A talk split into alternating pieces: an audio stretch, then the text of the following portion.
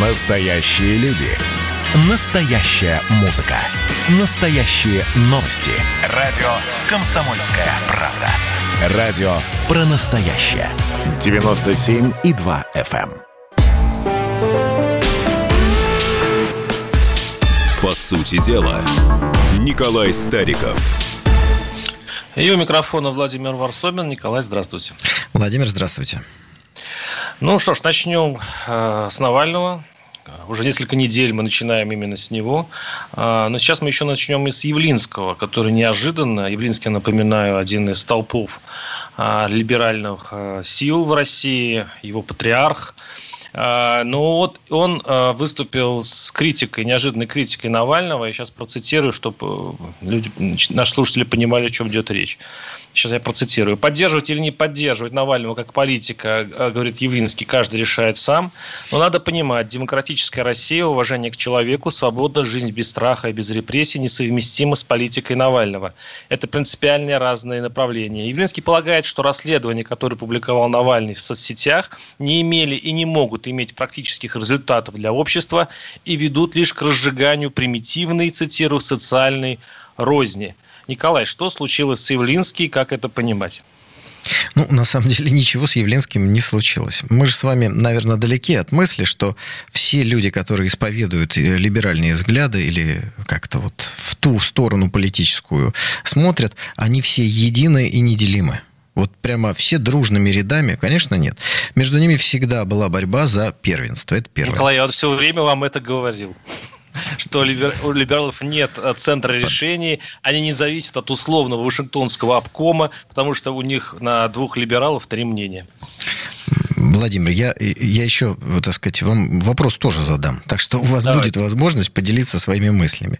Но а, вот разрозненность, об- обычная разрозненность в политических силах, это не значит, что никто не получает какие-то указания, финансирование и так далее. Это отдельный вопрос.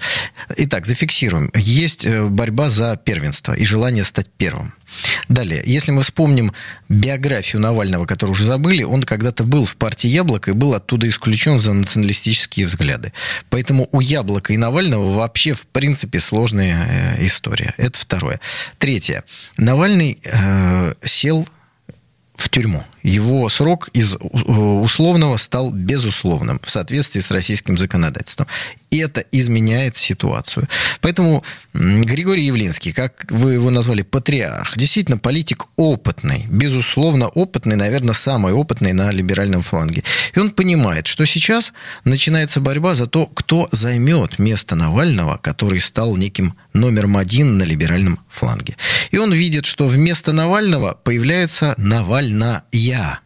Юлию Навальную начинают раскручивать как некого лидера. И возникает вопрос, кому перейдет вот это вот колеблющееся, ищущее лидера м, 2-3% людей, голосующих э, в России за либералов или готовых за них проголосовать. И поэтому опытный патриарх э, Явленский сразу выступает заявлением для того, чтобы расставить точки над «ё». Он говорит, что, собственно говоря, яблоко, я, Явленский, и есть выразитель либеральных взглядов. При этом Явлинский не боится потерять часть симпатий. Более того, если внутри яблока начнутся, а уже начались процессы какие-то, кто-то недоволен, кто-то там собирает письма, кто-то выступает за Навального, ему, э, Явлинскому, это только в копилку. Кто-то хлопнет дверью, кто-то выйдет из яблока, и таким образом, говоря языком э, советского агитпропа, э, внутри яблока все еще теснее сплотятся вокруг Ленинского центрального комитета, которым, собственно говоря, сам Явлинский и э, является. Поэтому его, честно говоря, меня, меня удивляет, что вас удивляет его высказывание. Абсолютно, абсолютно прогнозируемое. Вот я свою точку зрения выразил. Николай, а теперь, подождите, подождите. А теперь я хотел бы, чтобы вы выразили свою. Вы как-то у нас идейно ближе к либералам, поэтому, может, вы какие-то подводные ручейки и течения видите? Уже нам с патриотического фланга, может, незаметно, а вы там, как говорится, ближе к либеральной земле. А, Владимир?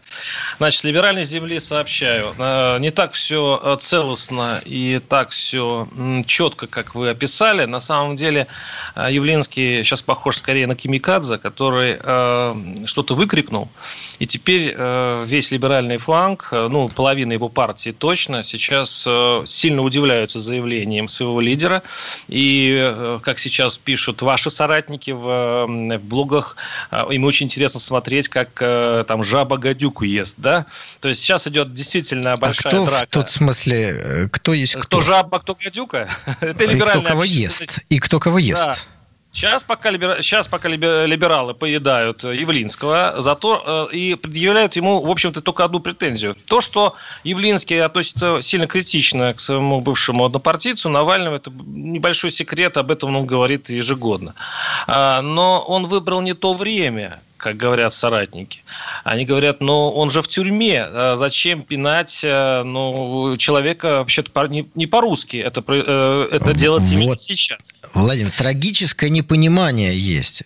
Я сейчас говорю с точки зрения Явлинского. Вот наоборот, самое время, потому что сейчас начинается незримая борьба за, за первенство, за первое место ну, на либеральном фланге. Николай, По... ну поймите, это, для Явлинского это самоубийство, это очень плохой ход. Почему? Потому что даже те, э, кто хотел выдвинуться на вот этих выборах от Яблока, они сейчас пересматривают свою позицию, и я боюсь, что Яблоко сейчас окажется под либеральными санкциями. И, под либеральными э, санкциями? О, как да, интересно. Да, это будет конец, конец той старой, старой партии, которую мы помним, да.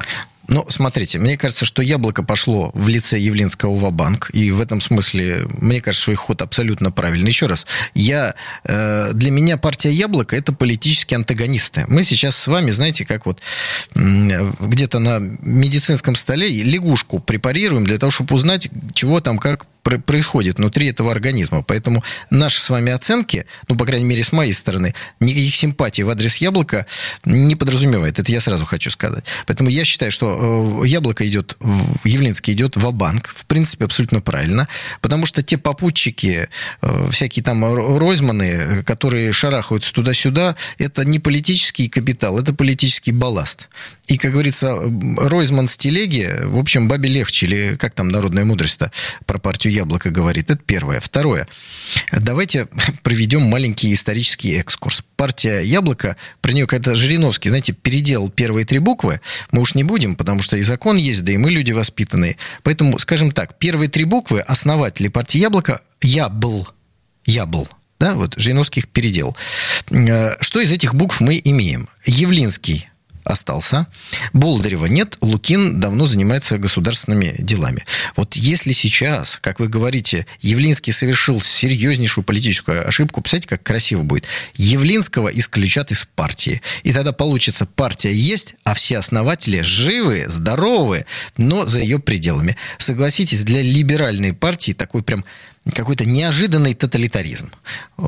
Или вам так не ну, кажется, Владимир? Мне не кажется, знаете почему? Не вот кажется. я же знаю, я, я, я же я объясню. Э, я знаю повадки политиков, и я прекрасно вижу, как вы действуете, как вы раскручиваете свою партию. Вот одели а, май, майку «Наше дело правое». Вы, вы нормально, извините, с такой сленг. Так наше дело действительно правое? Да, да, да, Шуш, это констатация против, факта. И все. Это вы, вы политическое животное, простите. Это, это, Господи, это, это, это, это, да, да, да. Но это такой, э, э, такой, скажем, э, как это называется? Назвать. Ну, так говорят о хороших политиках, когда у них есть чутье и так далее. А сейчас Явлинский действует сейчас совершенно по-другому после этого заявления. Он отказывается от интервью, он ушел в подполье, а он даже э, мы с ним, в общем-то, общаемся. Да, он просто все сказал. Он все сказал. А, Дальше он процессы понял, идут сами собой. Лишнее. Пока ощущение, он понял, что сказал лишнее. А, посмотрим, как он будет конвертировать, как вы говорите, в политические очки. Но такое впечатление, что э, конвертировать там нечего. И э, Явлинский Зеленский похоронил себя сейчас, и то, что произойдет на выборах, вот следующих, просто как бы подведет черту под его карьерой. Значит, и, кстати, Владимир... славной была карьера у Явлинского. Ну, Владимир, я не могу сказать, что я и мои коллеги будем сожалеть, если с партией «Яблоко» что-то такое произойдет, но меня терзают смутные сомнения, потому что моя оценка происходящего несколько иная. Но, как говорится, вы мне сейчас тут комплимент сказали, я решил переделать его в поговорку. Лучше быть политическим животным, чем политическим яблоком. Лучше быть хищником, а не травоядным, вы хотите сказать, да? Э, ну, это ваши зоологические оценки, вы, пожалуйста, при себе оставьте. Вот. Я предлагаю назвать э, номер телефона, чтобы наши уважаемые э, слушатели могли 8 тоже высказаться по этому вопросу. Да, вы этот телефон любите, я знаю. 8 800 200 ровно 9702, имею в виду, когда я его, сообщаю. А, Николай, кстати, коль мы заговорили о партийном строительстве и так далее, а, и коль мы заговорили о хищниках и травоядах, а сейчас вот вы, вашу партию, в принципе, поедает другая партия. Вы говорите, что вы объединяетесь, а по моим вот данным, сейчас идет внутрипартийная борьба «Справедливой России» и вас, ваших коллег, и вас отстраняют. Вот это, подтвердите, так или не так? Партию Прилепина сейчас, э, в общем-то, отстраняют ну, ваших э, значит, коллег, отстраняют от разных э, постов, от, вычищают из списков в следующие выборы Госдумы. Так это или нет? И может Давайте ли действительно отвечу. ужиться Давайте жаба отвечу. с гадюкой? Давайте да. отвечу. Ну, насчет жабы с гадюкой, это вы у Явлинского спросите, это там. Вот все жабы и все гадюки там. Что же касается процесса объединения трех политических партий «Справедливая Россия за правду» и «Патриоты России», 22 февраля пройдут объединительные съезды, и мы увидим новую политическую силу под названием «Справедливая Россия-за правду».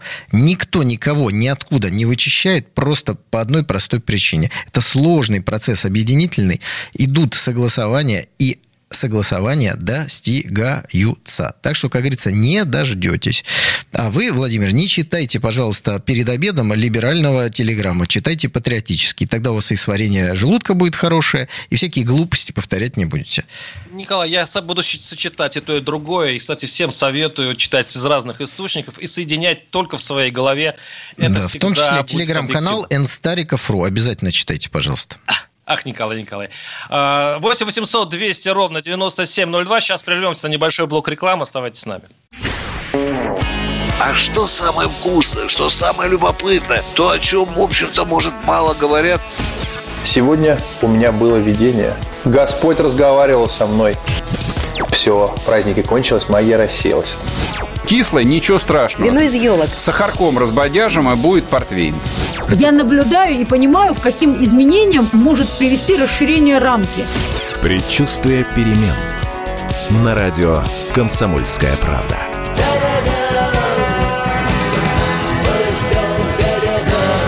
Но извините, пожалуйста, я понимаю, что действительно заниженная лексика не наш стиль.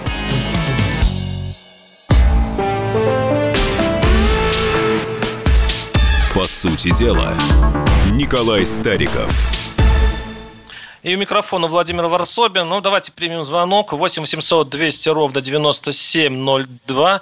Алексей из Краснодара. Алексей, слушаем вас. Здравствуйте. Здравствуйте. Здравствуйте.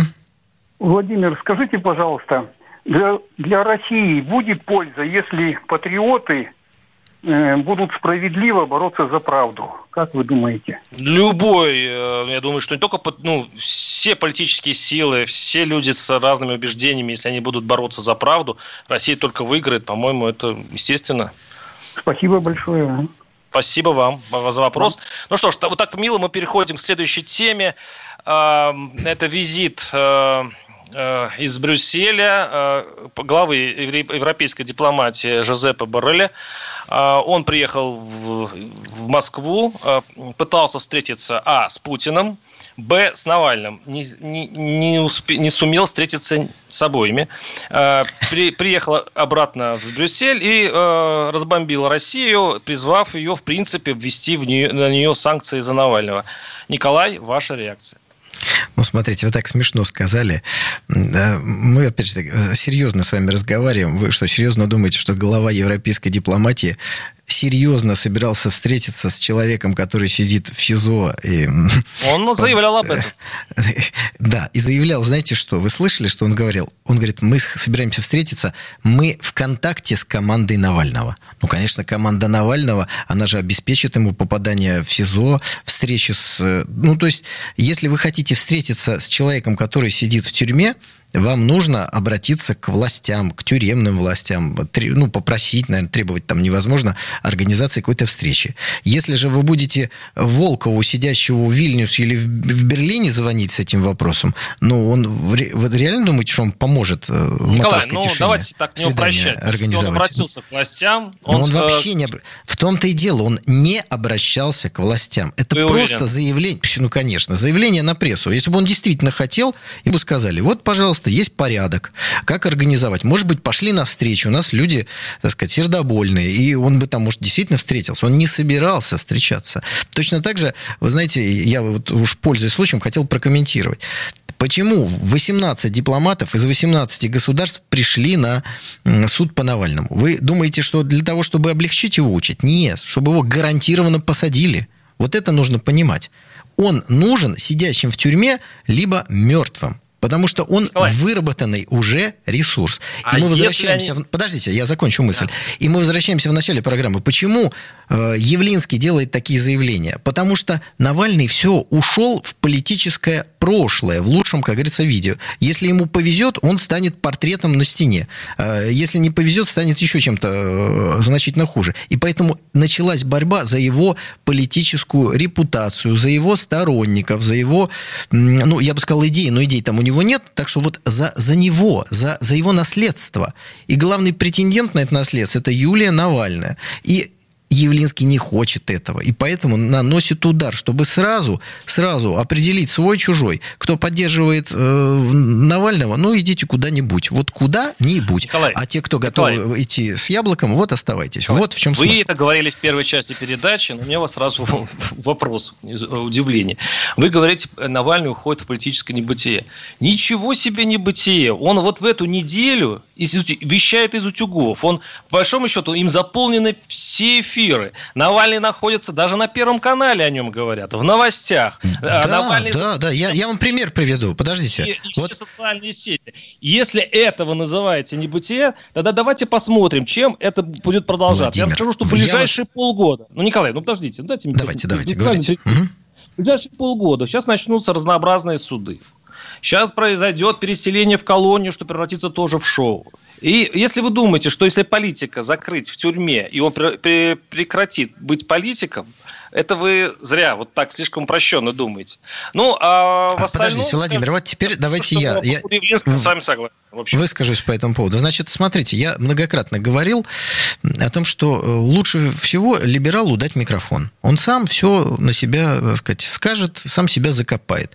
Это касается Патриот. любого либерала, в том числе и Навального. Вот его поведение на суде с ветераном, это такое дно, это такой, э, ну, ну просто, понимаете, вот блогер, остался блогер, нет политика по фамилии Навальный, есть блогер Навальный, потому что человек, который хочет заниматься политикой, он не может себя так вести. Это истеричный, э, неуравновешенный человек, который не испытывает уважения ни к прошлому, ни к настоящему, ни к ветеранам, ни к э, пожилому человеку. Ну, это, это просто какая-то беда какая-то. Глядя на это, многие вот мои знакомые мне говорили, такое впечатление, что там какие-то медикаменты прекратились приниматься или наоборот. Э, о, ну, о, что-то, что-то очень странное. Я знаю да? эту знакомую, Николай. Поэтому Я знаю, политика... Это, это Симонян. Да. Поэтому такого политика больше нет. Есть блогер, блогер, это раз. Дальше, давайте вспомним э, товарища Ходорковского.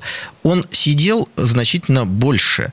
О нем говорили все западные газеты, хотя справедливости ради, такой кампании рекламной, как устроили Навальному, не было. Но, тем не менее, боролись за его освобождение. Митинги проводились. Западные дипломаты решительно требовали освобождения. Его освободили. Вы серьезно хотите сказать, что он сохранился как политическая величина, а ведь говорили, что это будущий президент России. Сейчас вот он выйдет из застенков и поведет народ к свободе. Где Ходорковский? В Лондоне. Авторитет ноль, избирабельность ноль, ничего. Вот та судьба, которая, Николай, подчеркну, в лучшем случае будет, у Хадар... значит, у вот этого вот э, берлинского пациента. Вы, да, вы, я, я сразу прошу прощения наших слушателей, которые мне как часто обвиняют, что я перебиваю вас, Николай, но если это не делать, в принципе, я и не нужен, потому что вы будете все время говорить. Николай, смотрите, но э, Ходорковского всегда был ноль всегда, вот я просто э, следил всегда за его, значит, э, за его судьбой. Э, извините, еврей, банкир, у него, если спросить в любой стадии его э, биографии, если спросить э, обыкновенного человека, все просто поморщатся и скажут, ну, он в 90-х развалил нашу страну. Все-таки у Навального репутация, ну, лучше, мягко говоря, и у него база посильнее социальная, поэтому сравнивать, я знаю такую очень популярную расстановку, вот посмотрите, где Ходорковский, там же будет Навальный.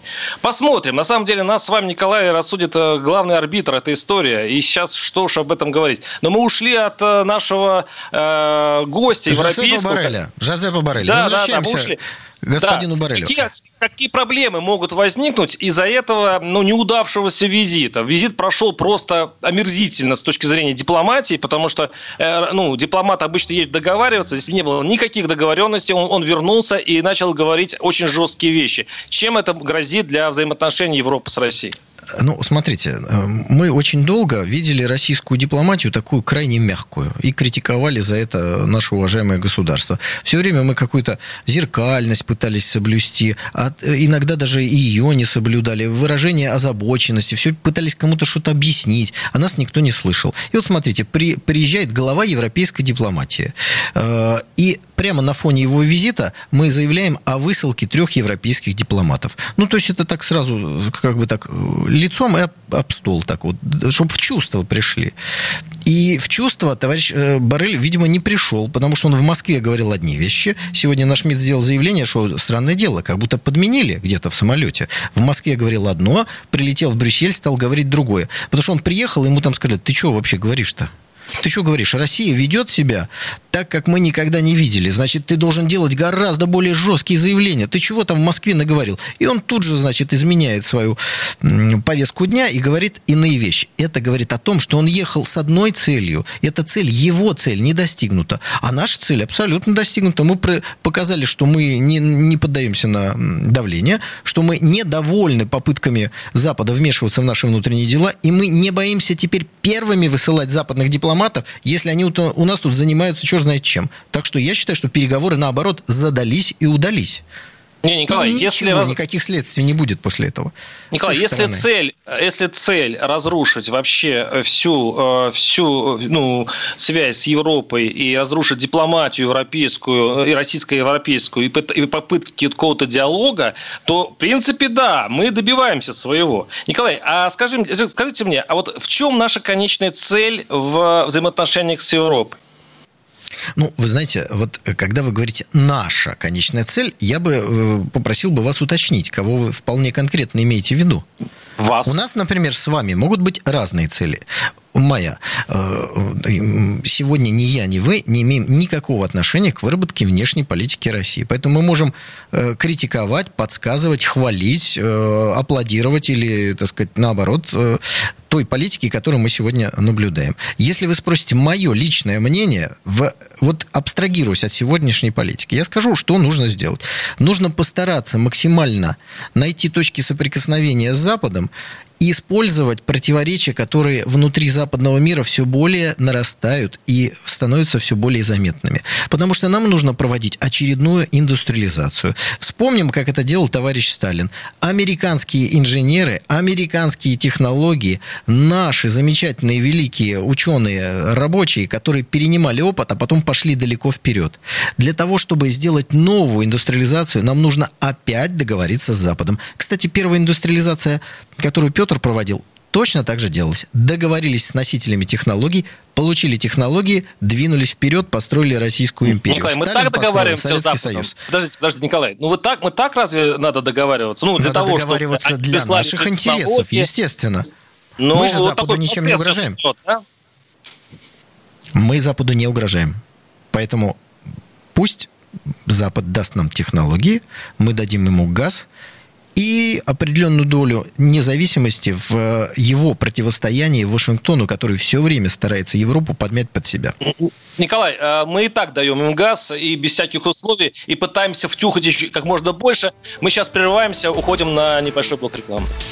По сути дела, Николай Стариков – Здравствуйте, Олег Владимирович. Только, к счастью, наша комсомольская правда в захлестнувшем Россию коричневом океане высится, как утес, и героически сражается в одиночку. Да, у вас такой гипнотизирующая манера. Рассказываете какую-то впервые мною слышимую историю. Я завороженно слушаю вас. Да, да, да, давайте, давайте, да, спасайте. что было на самом деле бедные люди стоят у обочин, продают кастрюли, вот еще что-то. Я говорю о том, что если у нас есть закон, то закон должен быть един для всех. Президенту уже снилось, как он приходит в Верховную Раду, они там что-то говорят, и он достает пулемет и всех их убивает. Нет. Ну да, украинское искусство, конечно, это отдельный такой жанр. Если бы был хотя бы один депутат, который бы не аплодировал, это было бы хорошо. Отдельная тема с Олегом Кашиным и Эдвардом Чесноковым. На радио «Комсомольская правда». По будням в 9 вечера по Москве. Вы понимаете, я не думаю, что закон должен быть свиреп. Суровость и свирепость – это разная вещь.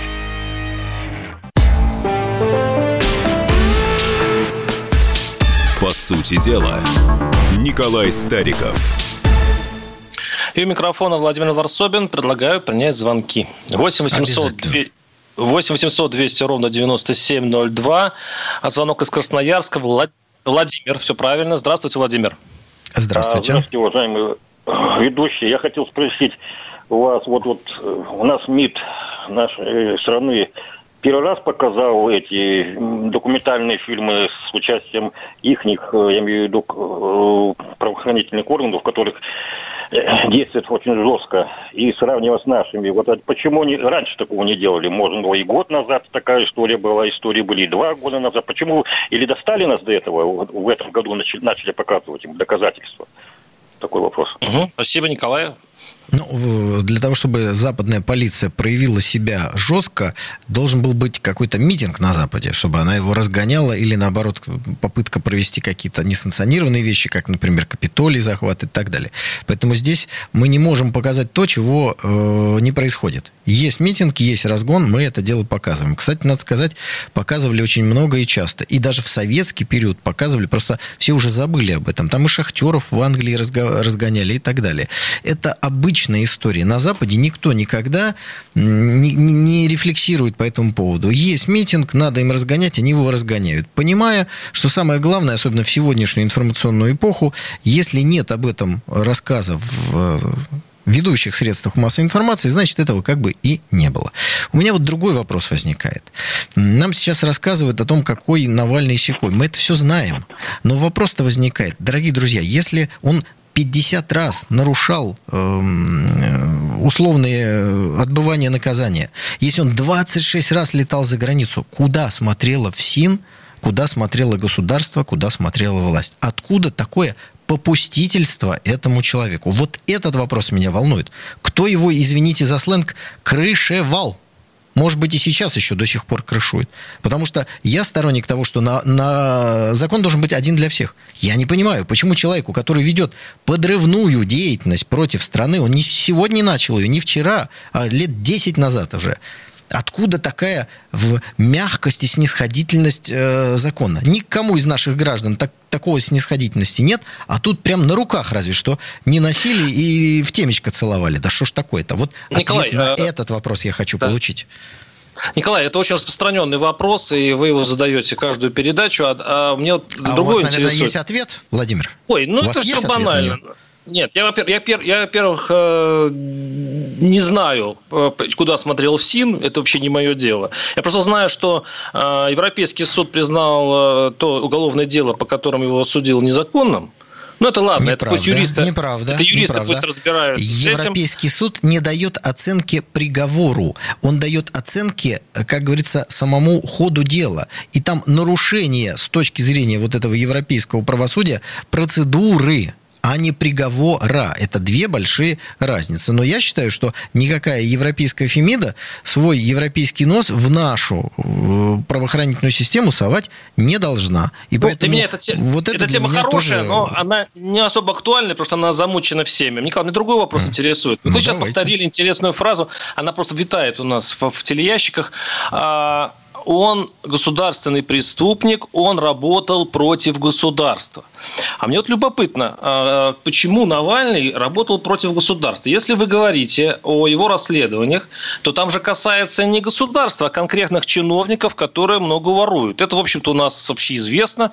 Просто мы не так вот прям предметно не смотрели. Он облетал э, этими своими э, камеры, показывали эти особняки, дворцы, не только Путина, а других чиновников известны. И он э, их выдавал на гора, эти расследования.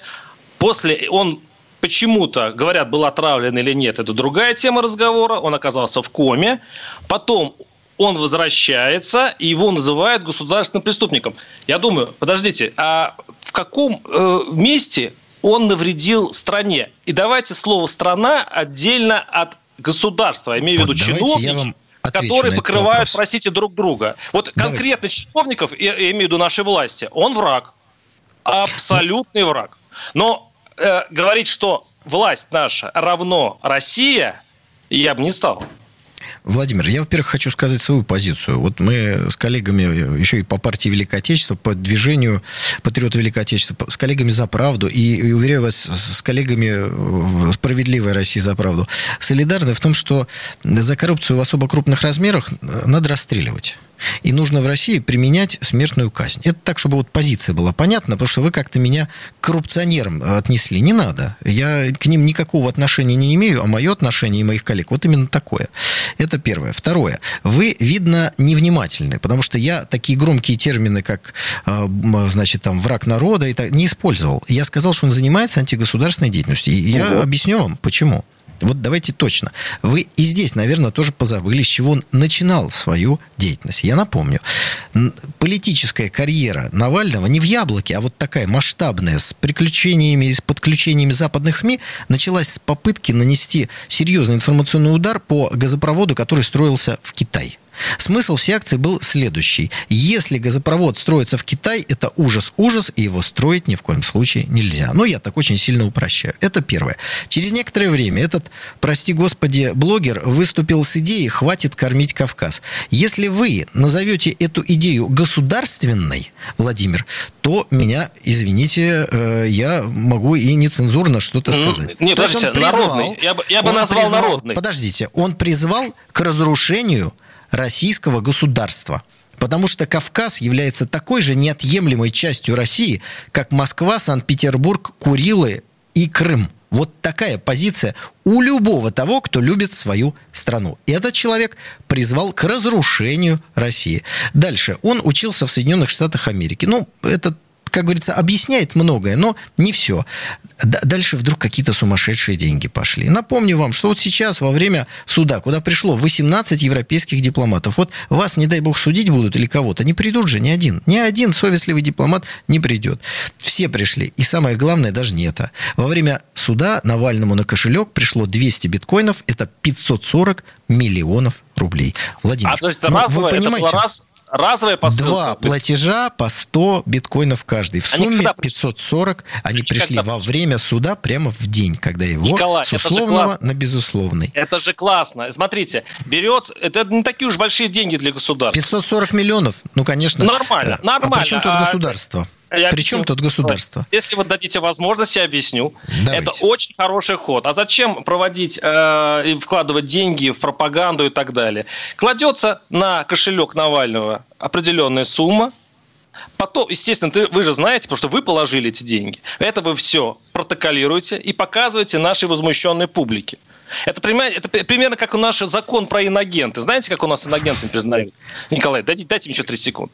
А, вам присылается из-за рубежа какой-то Пупкин, непонятный Пупкин, присылает вам просто на карточку деньги. Это, естественно, все тут же фиксируется, потому что Пупкин-то не случайный Пупкин. И конкретное лицо или конкретная организация тут же иноагент. Это Николай, совсем это, не это так. так все банально и просто. Владимир, я давайте поясню, как надо действовать.